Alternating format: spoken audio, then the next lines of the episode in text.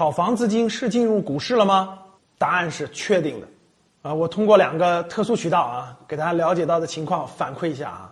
炒房人呢，也都有这个微信群啊这样的这个交流渠道。过去呢，炒房团的那个微信群里面交流的都是房子，比如哪个城市的房子价低啦，未来有前景啦，集中资金去这个炒房啊。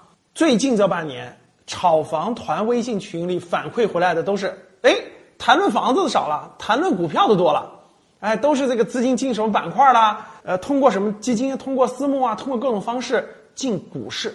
这是通过炒房团的微信群反馈回来的。第二个，我还有一个秘密渠道哈，通过券商，券商的很多员工反馈回来的，他们的开户的这个数量在增加，这不用问了啊。然后呢，客户的保证金在大幅提高，啊，通过他们跟客户的简单交流，很多都是这些资金原来都是炒房的，啊，大家都知道，外部大环境决定了。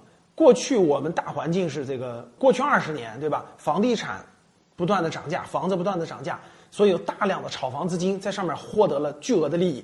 但是现在谁都能看明白了，房价未来这个涨的空间没有了，所以资金它要尽快出。它卖完房子出来之后呢，干什么呢？投资的这个资金它不会趴在那儿的，所以它一定不是进入房市，就只能选择这个另外的这个投资渠道。